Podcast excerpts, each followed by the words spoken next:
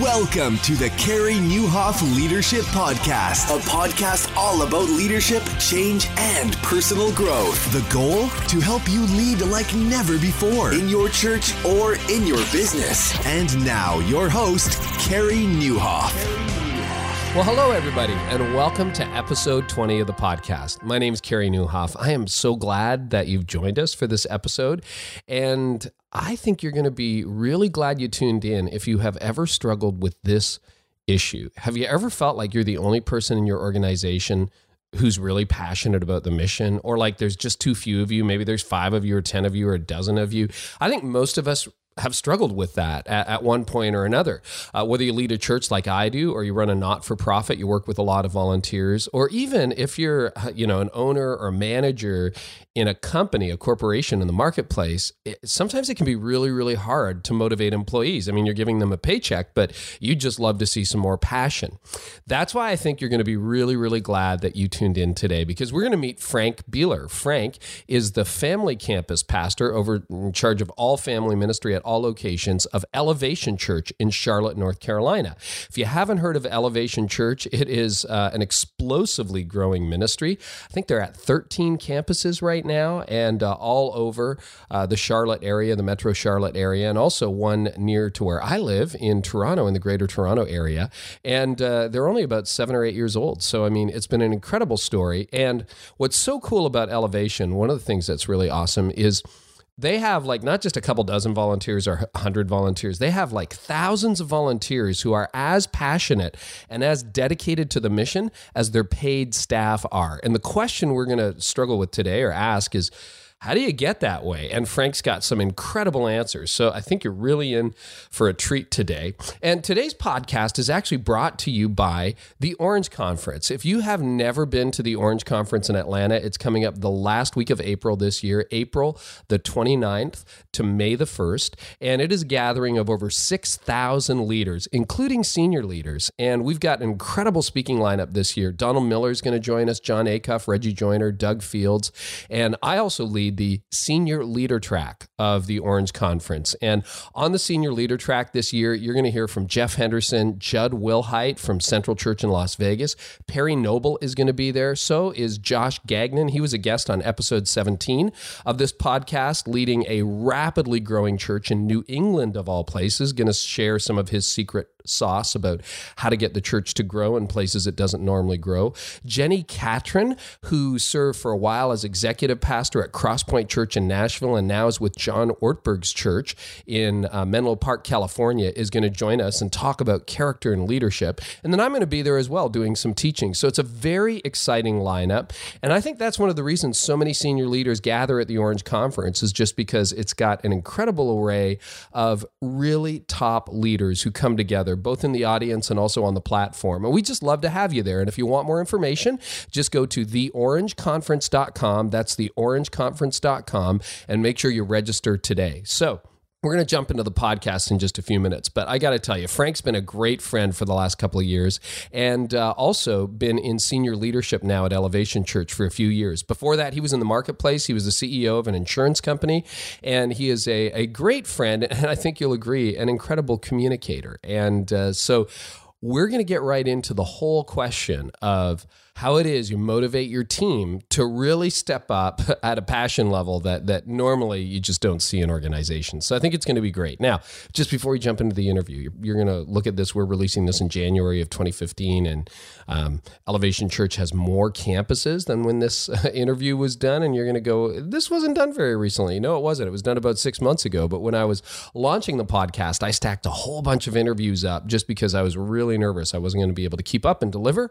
Uh, and so Frank has been waiting in the queue for a few months, but he is so worth the wait. So if you're one of those people who notices details like that, like I am, uh, that's what's going on. But man, from a few months ago, my interview with Frank Bealer, which will be, I think, in many ways, timeless. Here we go. I'm so excited to have Frank here. Frank, welcome to the podcast. Wow, thanks so much, Carey. You know, I love your blog and excited about this podcast and just learning from all the leaders you're going to have on. Well, Frank, thanks so much for taking the time. I really appreciate it. Frank actually just got back from Hillsong Conference, didn't you, in Australia? Yeah, I had an amazing time. Took my wife. We got to have a little fun while we were there, and they put us to work. We ended up getting to teach five times while we were there, so we had a great time. Yeah, you were part of the uh, speaking team, part of the teaching team at Hillsong, and that that was a lot of fun. I've been to Australia before, and I'll tell you what a what a fantastic country. Love it. Yeah, we got to travel around, got to go to the Blue Mountains, see the Bay, and enjoy Sydney for a little bit of the time. And then obviously an amazing conference with Pastor Brian and the team. They did a great job. Fantastic. So tell us a little bit about your background because you haven't been in ministry for a long time, but tell us what you do, how long you've been involved at Elevation Church, and then what you did before that, too.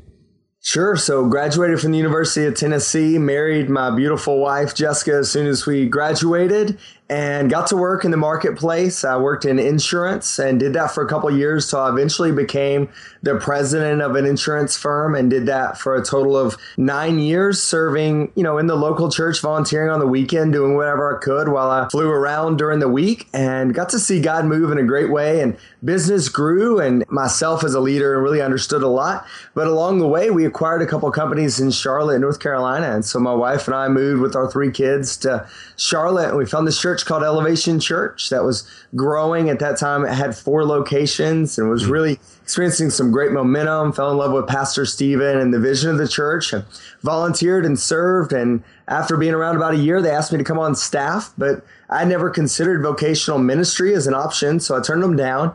And I guess a little over a year later, after some poking and prodding, we made the shift from that role in insurance to coming on full time to be a campus pastor for a new location that was opening just six weeks after I came on staff. Wow. And maybe a year after that, Pastor Stephen asked me to make the switch to the role that we have now called family pastor, which means I oversee birth through fifth grade at all 11 of our locations and all the curriculum that we create as well as that key transition from fifth grade into sixth grade to make sure that that goes well because it's a transition, a handoff in the way we do ministry. Yeah, it doesn't always go well, does it, that transition?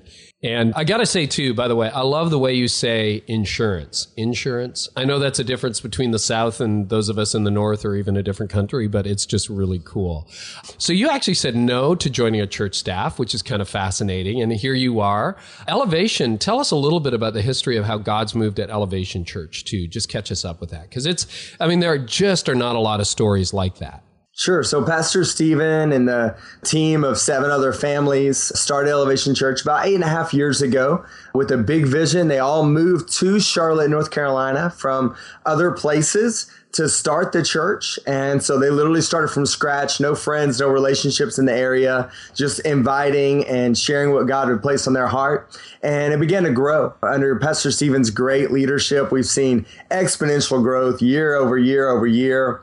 And now, like I mentioned, we're at 11 locations. We are overwhelmed by what God has done and thankful for it. And honestly, just trying to steward it well and make mm-hmm. good decisions for ministry and for all the people that He's blessed us with. So, 11 locations. And what would a typical weekend attendance be at Elevation Church these days?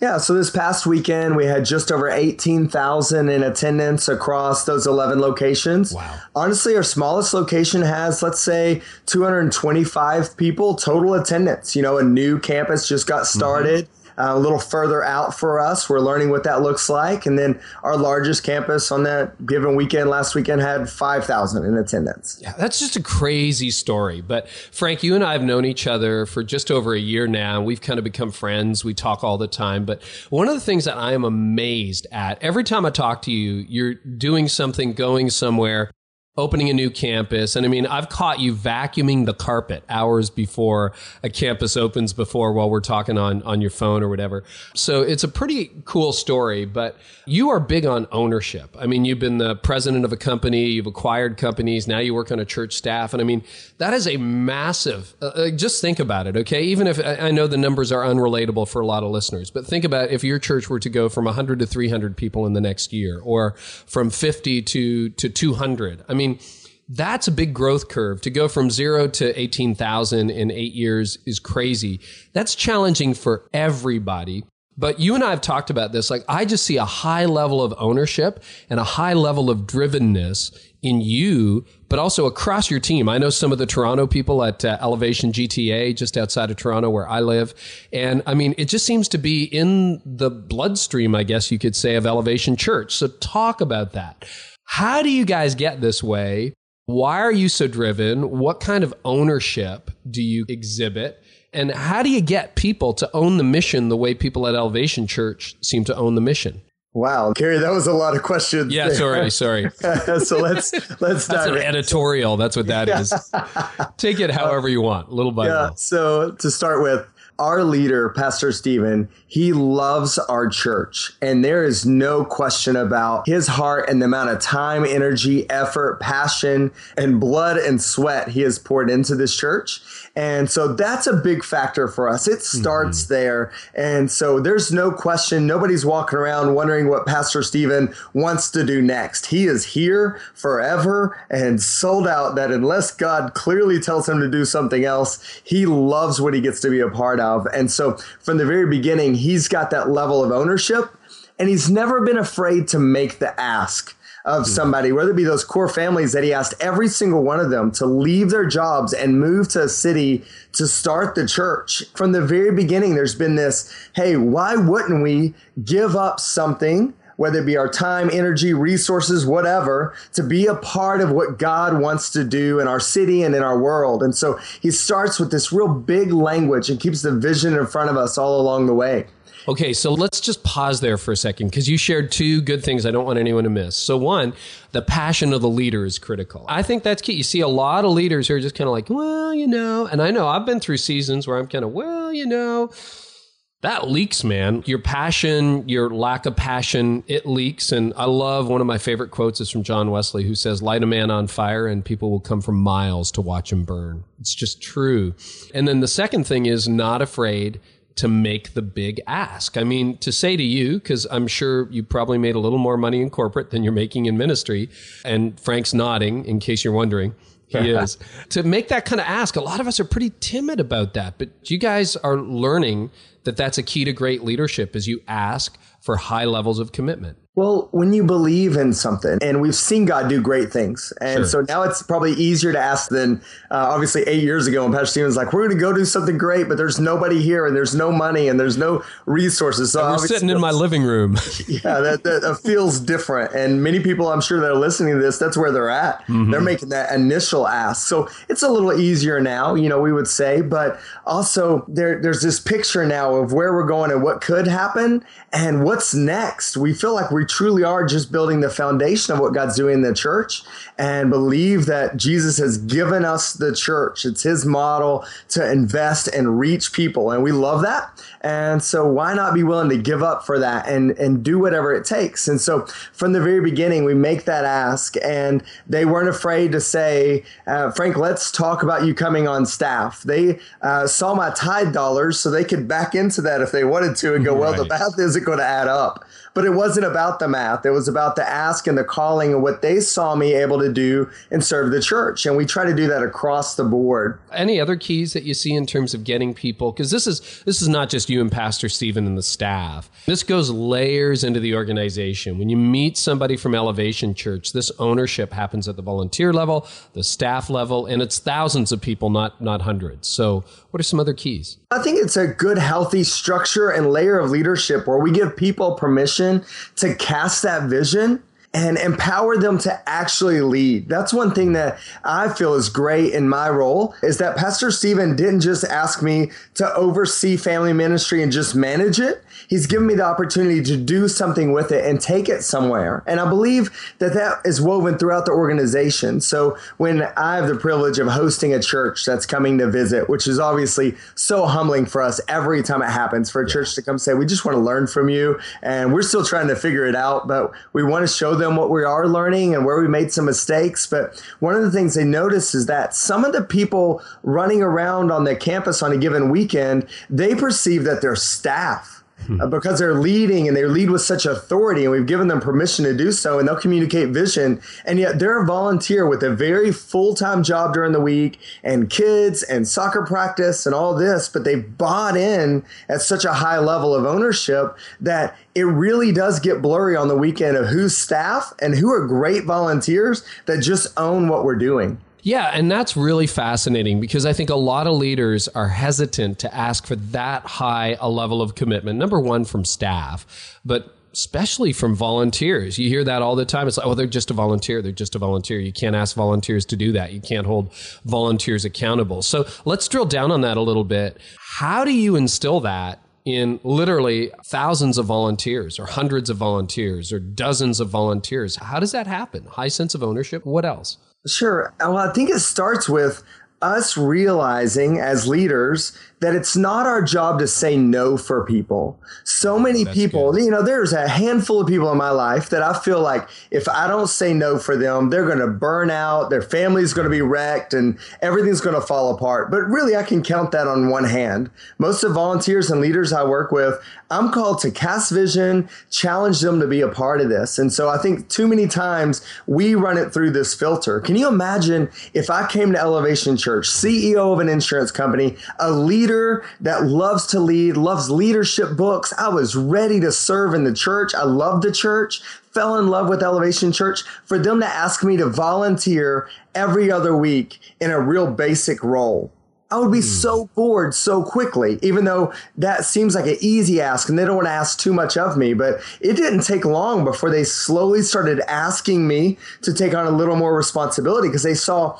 I'm wired to lead. I want to lead. I want somebody to invest in me and help see the potential that God's placed inside of me. And as soon as I saw that they wanted to help me see that come to fruition, I was with them. So if they asked me to run, as they did, a 5 a.m. setup team before our four worship experiences at a portable location that we were having, I considered that an honor. On your day off. Yeah. Yeah, on my day off, my only day off, because I was traveling back on Saturdays most of the time. So uh, we would literally come set up, I would, and then I would leave set up, go get my family, and we would attend worship together and then serve where the kids could serve as well uh, in the afternoon. And so we did this together and I loved it. But I genuinely would have been miserable if they would have just left me in some basic volunteer role and not been willing to invest in me and call out what's in me because they thought, well, he's really busy and he travels a lot during the week. I don't want to ask any more of him. No, I'm called to lead. And I think that we are learning and we miss it too often because we get so focused on the people we do have and the leaders that we do have and the way we invest in them. But we got to keep our radar open and realize, all right, how can I help a person take the next step? They don't have to take a leap into leadership mm-hmm. in the church. In fact, a lot of times that's not wise, right? But we want to disciple them and lead them in such a way that they take that next step of ownership. Boy, that's huge. You know, I'm going to write that down. It is not my job to say no for people.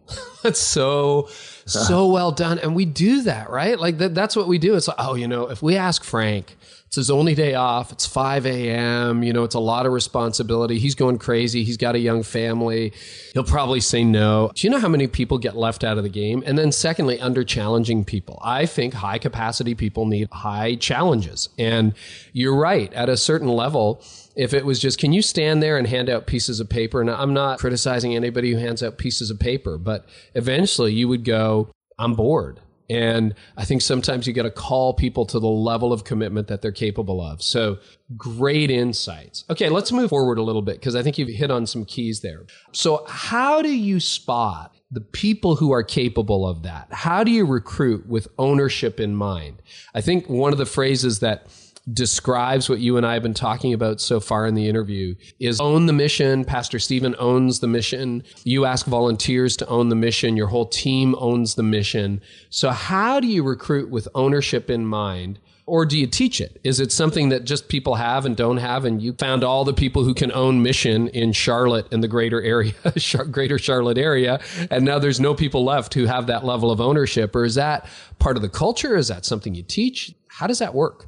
So definitely part of the culture, but I, I think it's something that's taught from the standpoint of people define ownership differently. Hmm. And so one of the things that we'll spend time doing is we give people opportunities to step up and serve is to help them define what ownership really means in the local church. And so that comes for us from communicating what we expect of them and what they can expect from us. And so as we begin to do that, we can begin to press in on them a little bit more and paint a picture of what ownership really looks like. Because based on their church background, whether they had a church background or didn't, they have a perception of what it looks like to step up and own the organization and own their part to play. And so what they may think ownership is, is I do a lot, but I also get everybody to hear what I have to say when it comes to personal preferences. Mm-hmm.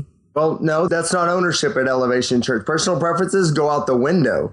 And so, how do we shape that? Well, we give people permission to lead at a certain level incrementally over time. And we identify real quickly are they ready to leap past that step onto the next step? Or do we need to live there for a minute and address those issues? And so, uh, one thing I love about our church that's in our culture. So go back to that. The teaching and raising up of ownership is in our culture from the standpoint of if somebody is way off, and I observe it. I'm visiting one of our non permanent locations and I see something that's broken. Uh, if it's way off, I will probably do what I can to kind of put a band aid on it in the moment and make sure I find the person that has some relational equity with that person or that leader. To correct that behavior and help paint a picture of what that looks like.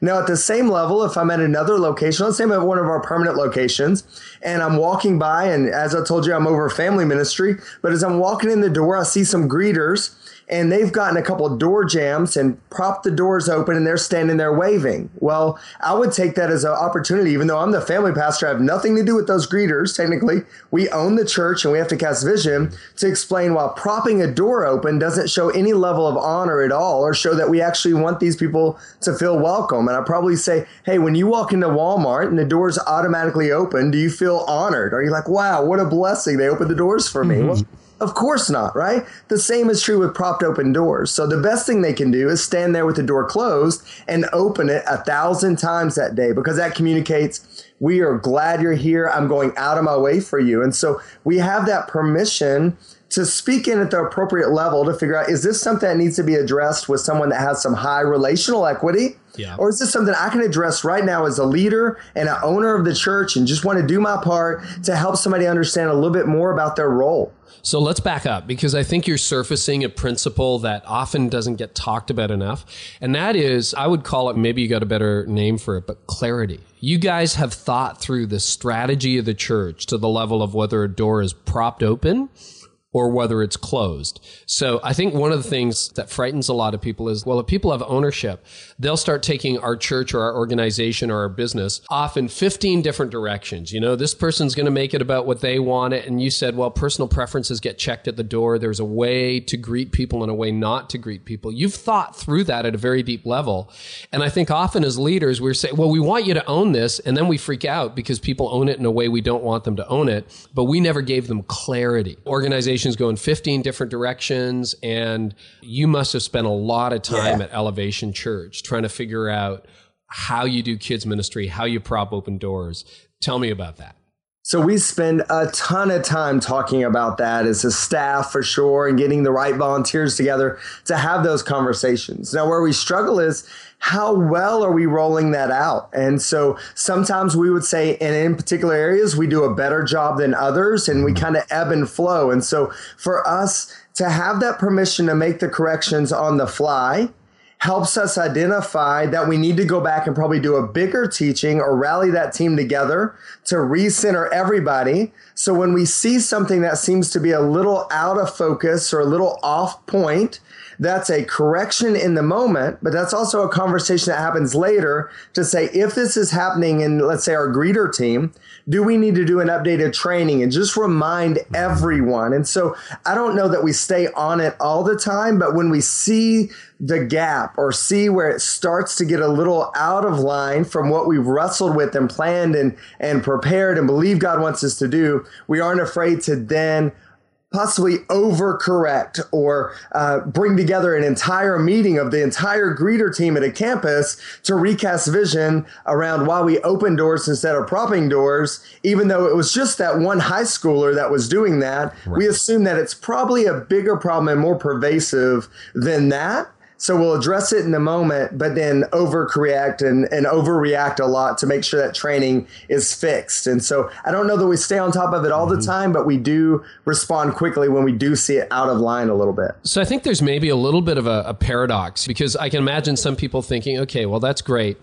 So you guys have thought through door props is a great example, you know, how you prop open a door or open a door isn't that a little bit controlling? And wouldn't high capacity leaders go like, look, you've made all the decisions. What input do you need? Now, I don't believe that, but I hear that an awful lot. So can you drill down? Why is that attractive to high capacity leaders when I think there's a part of most of us who would say, well, that just sounds like a controlling environment. And where do I really have freedom? You got drawn into an environment like that. So how does that work when you're a high capacity person? So as a leader, I want to lead others. Mm-hmm. As a leader, I don't necessarily want to create systems. That's not my thing. And so you find a handful of people in your church. I mean, even in our very big church, there's only a handful of people that are great at creating systems. Sure. And so that's not necessarily this high capacity leader role that we're looking for. Let's plug those into the people that help us put together documents and, and communicate that. That's great. Mm-hmm. But what we want is the greeter team leader to understand the vision and direction of why we open that door. Because as a high capacity leader, I want to be able to communicate vision and rally a team.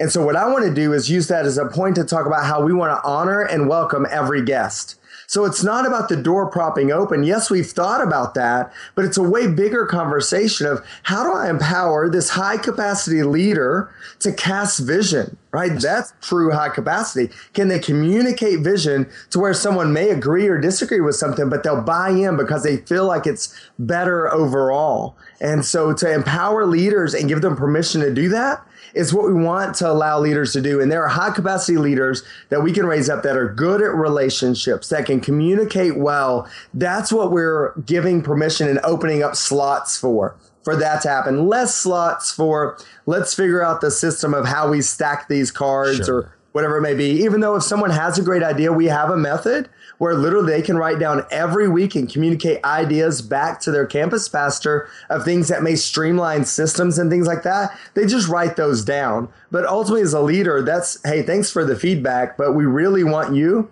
leading your team and pastoring and investing in those people as best you can. Well, I think that's a really good answer. And, and I wonder, Frank, if the other thing that happens, and I mean, reflect on your own experience, but I think high capacity people are attracted to clarity and that's clarity. And they're also attracted to excellence. They're attracted to systems that are thought through. If you had walked into chaos at Elevation Church, and some doors were open, other doors were locked, things were always late, the service didn't start on time, the band wasn't rehearsed, the communicator clearly pulled a Saturday night special off and it had jumbled thoughts on Sunday morning.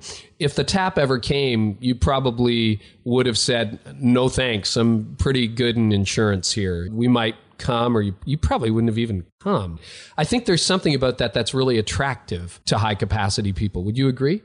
Definitely. And for those that are in the workplace, many people aren't witnessing that or seeing that where they're at. And so when we can do that in the church, it puts a new weight not only on them being drawn to lead and to serve, but into the value that we're placing on our relationship with Jesus, right? Mm, to yeah. to see that, yeah, I do this to make a dollar and we do all these things and we organize these widgets or whatever, and we try really hard to do a good job and do it with excellence. But when the church just seems to be going so overboard with the efforts to make it excellent, people begin to ask why and they yes. begin to ask why how can i be a part of this? How do you do this? And why do you work so hard? And it gives us a great opportunity to give credit to jesus where credit is due. Yeah and i think you're right you know there, there's a sense in which and i've seen this at elevation i've seen this in other churches too the church can be better run and better led than many businesses and many community organizations. And why wouldn't we have the best leadership in the world? You know, if you create a healthy culture, sometimes that's the best culture that people have ever been a part of. It's healthier maybe than their family. It's healthier maybe than um, than the business they work in or the place they find themselves in the marketplace. And doesn't that really bring honor to Jesus when the church is functioning as we should? Yeah, no doubt. Cool. Okay, well, let's get practical here. So, not that this hasn't been practical, but you know, okay, how do we drive this home? If somebody is sort of starting from scratch and they're going, okay, I diagnosed. There's not really a whole lot of ownership. Let's start with the person. How do you say, okay, I'm going to own this as a leader. What do you think some changes are that you can make as an individual? Because I think, I, I, mean, you're a high ownership person, Frank. I think I know you well enough to know that I don't know there's anything you really don't own, but I'm sure you've run into situations like I do where it's kind of like, yeah, I'm just not passionate about that. If it's something you need to be passionate about, how do you find that sense of ownership in you as a, as a person?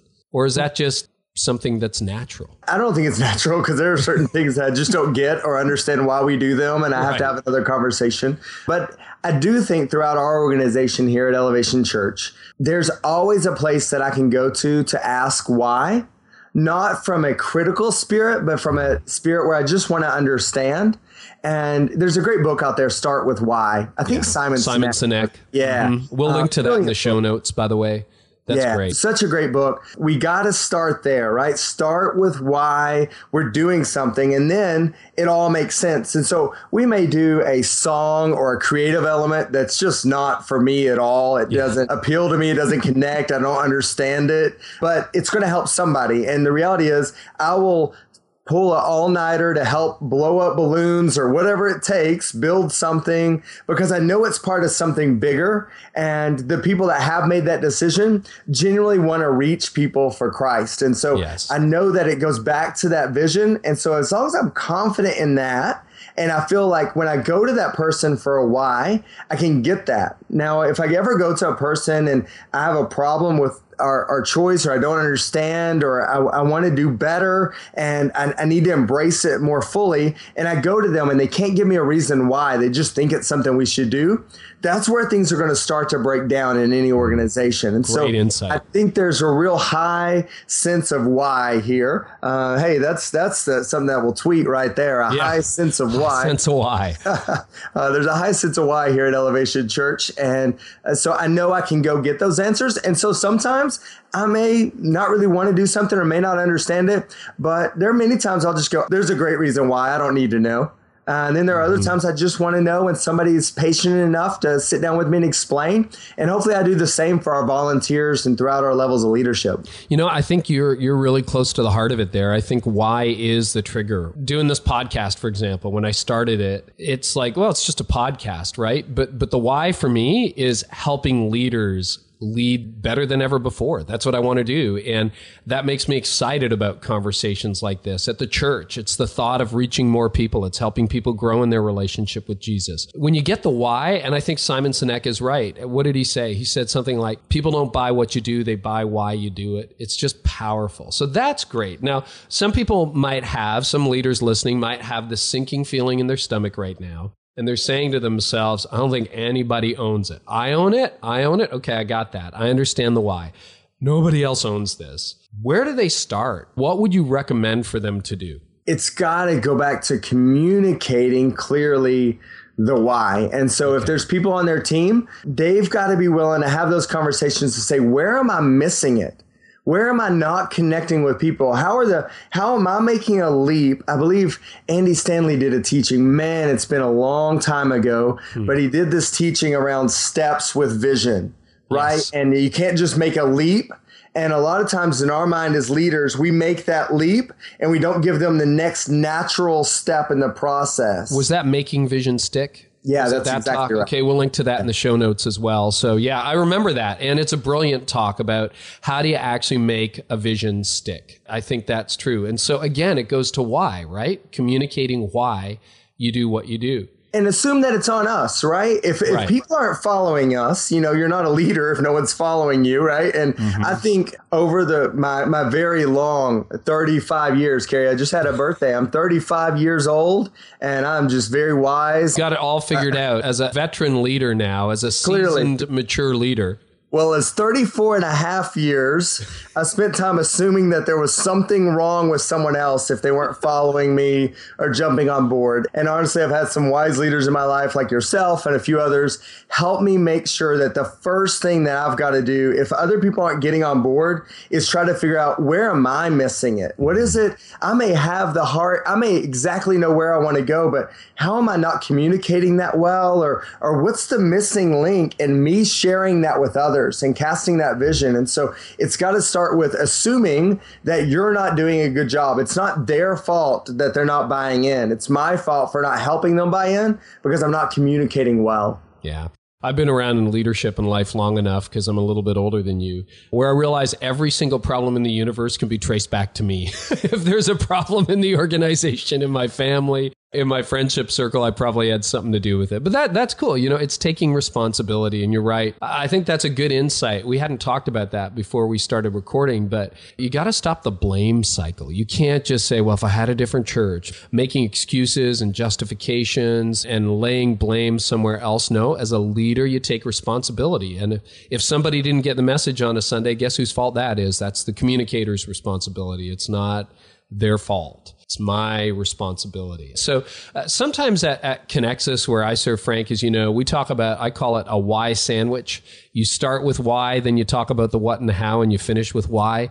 And sometimes you even put a little bit of why in between the what and the how, too. So you can never communicate why enough, and it rallies and unites everybody, doesn't it? And sometimes it's so simple. I mean, we're a North Point strategic partner. So our refrain almost every time I open my mouth is our vision is to create a church that unchurched people love to attend. Our mission is to lead people into a growing relationship with Jesus. And you would think after saying that thousands of times over six years, people would go, Would you be quiet? That's enough. And people never get tired of hearing it. Sometimes I get tired of saying it, but people never get tired of hearing it. But but we believe it. Have you found a similar thing to be true with vision? Definitely. Keeping it in front of them is so important. And we do something unique. Well, I, I say it's unique. I think it is. We do a six month recommit policy or process with every volunteer. So every wow. six months, they re sign up or they can stop serving. We want to give people a permission, you know, because there's something about volunteering in church, like there's no out. Like it's just letting people down. I can't ever leave. It's the Hotel California, leave, man. You can check out anytime you want, but you can never leave. That's right. And so uh, we have this process that we walk through twice a year at every location. It's a slow process for us. It takes some time because it's conversations uh, with every single volunteer, which is just a lot wow. of people. And so when we do that, we found that some people stop serving. And it gives us an opportunity to have a conversation around that because it's not just some online form. There's an actual conversation that happens and find out that there's something that has drifted. They've lost some of the vision, or maybe they missed that key vision night that would have recentered them on some things that we were changing. They weren't there for that. Mm-hmm. So they heard it second and third hand information and it felt like a departure from maybe what we've done in the past or something like that. And we can have a conversation right then and everything is fine again. And so what we found is that when we go through this recommit process, it requires us to figure out how well are we keeping vision in front of the people to where they would get to a point where they think they're burning out or they just need some time off, you know, quotation marks. And so what are we doing wrong? And I think in our businesses, if we would do a better job with that and throughout our organization with our staff and our volunteers, if we're willing to have that conversation to say, where are you at? And are you are you still with us? Do you still feel good about this, or do you feel like you're stuck to us? You're married to us now, and you don't know what to do. Well, why would you feel that way? Because when you started volunteering, all you could think about was serving Jesus, and this is the best place on earth to do that. And they're so passionate. Well, what's happened? Obviously, it's on us. We didn't communicate something well, but what was it? And so I think starting that conversation, allowing people to share where they're at, and how they're feeling and where there may be a gap. Now, I will tell you, most of our staff kind of cringes a little bit when it comes time for the, the six month renewal because it's like, all right, I'm going to lose some volunteers here. This is going to be a tough process. I'm going to have some awkward conversations. Most of them go great, by the way. There's enough that the five percent, the three percent, yeah, yeah, whatever. The cringe factor, and mm-hmm. some maybe it's time to remove somebody from leadership, but more often than not, it's just we need to have a good conversation that should have happened over coffee over the last few months, but no one made it a priority. And now we're having this awkward conversation on a Sunday morning between worship experiences when we're filling out a form that leads to a conversation that we need to meet later. You know what? I, th- I think that's brilliant. And I think that's something we might borrow. Uh, does that work for you on the front end as well? Because I think you're right. We talk about it all the time there is no end date when you serve at most churches or a lot of volunteer organizations. When you sign up, you sign up forever. And I'm not sure that's wise because we found particularly high capacity leaders will commit for a season. Hey, I need you for three months. Hey, I need you for six months. In fact, one of our recent staff hires was a guy that super high capacity guy. I said, I just need you for four months from January till Easter. Will you serve? He was so taken by serving, he's joining our staff. But I know if I said, Hey, can you do this forever? He would have said no. Do you find that that works on the front end as well in sort of making it easier to sign up, knowing that there's, there's a six month review? Definitely. And it, actually, we do a three month review on the front end. So we ask people to serve for three months and then they start the six month renewal process after that. Mm-hmm. And so we're literally asking people 90 days. Let us help you find your sweet spot to serve. And along the way, we might move you because you want to do something else or you thought it was something else. But a lot of times, what we find is that people have a certain perception of what the volunteer role is and they get into it and it's way better than what they thought it was yes. or it wasn't exactly what they thought it was. And we need to be willing to have that conversation no matter which way it goes. Hopefully it's way better than what they thought it was. It's more fulfilling. It's more life-giving. It doesn't feel like a lot for them. Or maybe they discover in those three months it's easier to serve than what they thought. I mean, think about a portable yeah. location for us. Uh, we have volunteers that arrive at 6 a.m. and they may leave at 2 p.m. Yes. Wow, that sounds like a lot, especially if I've got kids. I'm there for two worship experiences, but t- setup is long, and then I got to tear down, and that's long, and so they're they're kind of hesitant to sign up and volunteer, and it makes for a really long day. But then they find out, listen, all you got to do is get clothes on your kids and get them to church, and we're going to take care of breakfast and then we're gonna have some fun with them. We're gonna hang out with them, let them just lounge around, kind of slowly wake up and lay on some bean bags, and then we'll get them into class. And then after class, we're gonna take them. We're gonna feed them lunch. So when you leave at two o'clock, you as a volunteer has had time to eat, and literally you can just go home and lay down on the couch. You don't have to cook any food. You don't have to worry about going out to eat and spending money. We just want you to go kind of have a holy hangover, laugh as a family about what's mm-hmm. happened, and fall asleep on the couch on a Sunday afternoon. And that sounds super easy to do once you get in the thick of it and you're like, wow, they're really doing everything they can for me. It's not so bad serving eight hours. In fact, many of them would be surprised if you told them how long they're actually at church on a Sunday morning because we take care of all that for them. We've made it easy for them. But if I said, I need you eight hours every weekend indefinitely, that's a tough sell. Well, and you're serving people, right? That's the other thing you do extremely well is you honor your volunteers. It's not like what can you do for me? It's how can we help you succeed? And, and I think that's huge. Well, Frank, we've got a, only a couple of minutes left. This has been fascinating and ever so helpful. So if somebody's ready to start today, you would say, because we've talked about this a little bit, start with why. Why am I doing this? Why do I want people to do that? And just start at the communication level. Anything else you would say to encourage somebody in a small setting, mid-sized setting, or a large setting about how to transfer that sense of ownership to their whole team beyond themselves?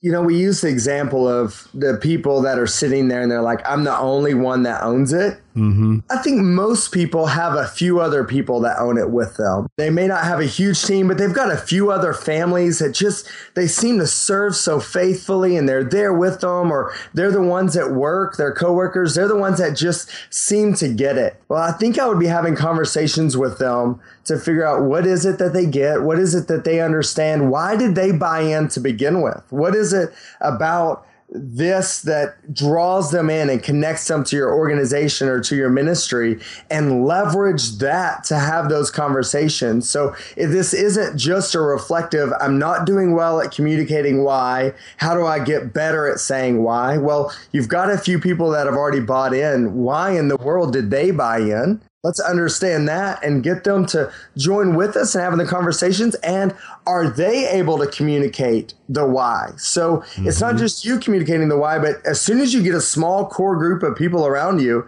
the goal is get them to the place where they can communicate the why. Now you can build something exponential. But if yes. the why stays with you and literally two steps removed, everybody's confused unless it's come directly from you. We're not building something of worth and something that's going to last and grow. And so it's getting those people around you not only to buy into the why and connect, but also to be willing to communicate and do a good job of sharing the why from their vantage point. Wow. That that is so insightful. The story that came to mind, First Kings, for those of you who read the Bible, First Kings chapter 19, right? Elijah finishes this amazing moment. And then he kind of goes into this depression and goes, I'm the only one left. And God says, ah, actually, you're not you thought you were, but you're not. There's lots of people who are with you.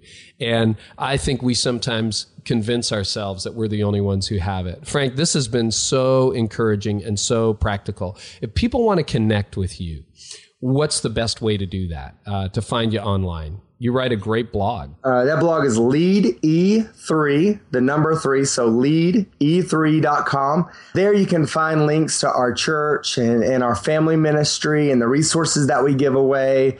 And it's just a great resource where we've pulled together other leaders that are sharing thoughts specifically on family ministry and leadership mm-hmm. of volunteers, resources that will help you grow your volunteers and invest in them uh, all in one place. That's cool. And you're also on Twitter and social media. We'll link to all of that in the show notes. Frank, I can't thank you enough. I think you've encouraged a lot of people today. I've had a lot of fun, Carey. You know, I'll do this anytime, and I'm always learning from you. Likewise. Thanks so much, Frank. Thanks, Carey. Well, how cool was that? I mean, was that not just inspiring? I finished up that interview just so stoked. And you're probably going to want to get more, and you can do that just by going to the show notes, and you'll find them there forever at careynieuwhof.com slash episode 20. Today, I will spell that out for you. It is C-A-R-E-Y-N-I-E-U-W-H-O-F dot com slash episode 20. An easy name to say, hard name to spell. Trust me, I learned that back in kindergarten. but we got all the show notes for you and would love to have you share some of the things that Frank had to say too. And there's some easy tweets to share as well. If you just go to careynieuwhof.com slash episode 20 and you're going to want to check out Frank's blog as well. And all the links again are in the show notes. So once again, thank you so much to the Orange Conference for its incredible sponsorship of this podcast. And if you have never been to the Orange Conference, Brian Dodd, who writes a very influential blog on leadership, calls it the best conference he goes to every year hands down. And he loves the senior leader track. And that's what I'm going to be on. Want to invite you to that. Even if you're a business person, I think you're going to learn something there. If you're in ministry, a senior leader or an executive leader, by all means, register at theorangeconference.com. And of course, if you're a student pastor, family pastor, children's pastor, any kind of church staff or volunteer, make sure you get on over to the Orange Conference. About 6,000 of your best friends gather for a few days, April the 29th to May the 1st this year in Atlanta. And and it wouldn't be the same without you. So, orangeconference.com. Next week, we're going to come back. We got a really exciting guest lined up, and uh, we're going to do some fun things on the podcast too. Next week, you're going to hear from Brian Dodd. You're going to say, wait a minute, didn't I just hear that name? You did, but Brian's going to be a guest on the podcast. And Brian's got a fascinating story. He uh, went back to a company that was stuck and plateaued and he had to help them find momentum and he's got a 10 step plan if you know brian you know that he's pretty like you know great at this stuff he's got a 10 step plan on how to recapture momentum in 90 days. So if you've ever struggled with momentum, you don't want to miss. Next week's episode releases every Tuesday. You can subscribe on iTunes, on Stitcher, and on TuneIn Radio. You can do it for free. And if you would be so kind, if this has really helped you lead, could you leave a review and a rating? Because when you do, people pay attention to that. I don't know, the algorithm people pay attention to that. And for some reason, it just gets this podcast in front of other leaders. So if it's helped you, I hope you can help share it um, by leaving a review and a rating in iTunes or, for that matter, on Stitcher or on TuneIn Radio. And we just love to have you do that. And to everybody who's already done that, uh, thank you so much. And can't wait to talk next week. In the meantime, hope this helps you lead like never before. You've been listening to the Carey Nieuwhof Leadership Podcast. Join us next time for more insights on leadership, change, and personal growth to help you lead like never before.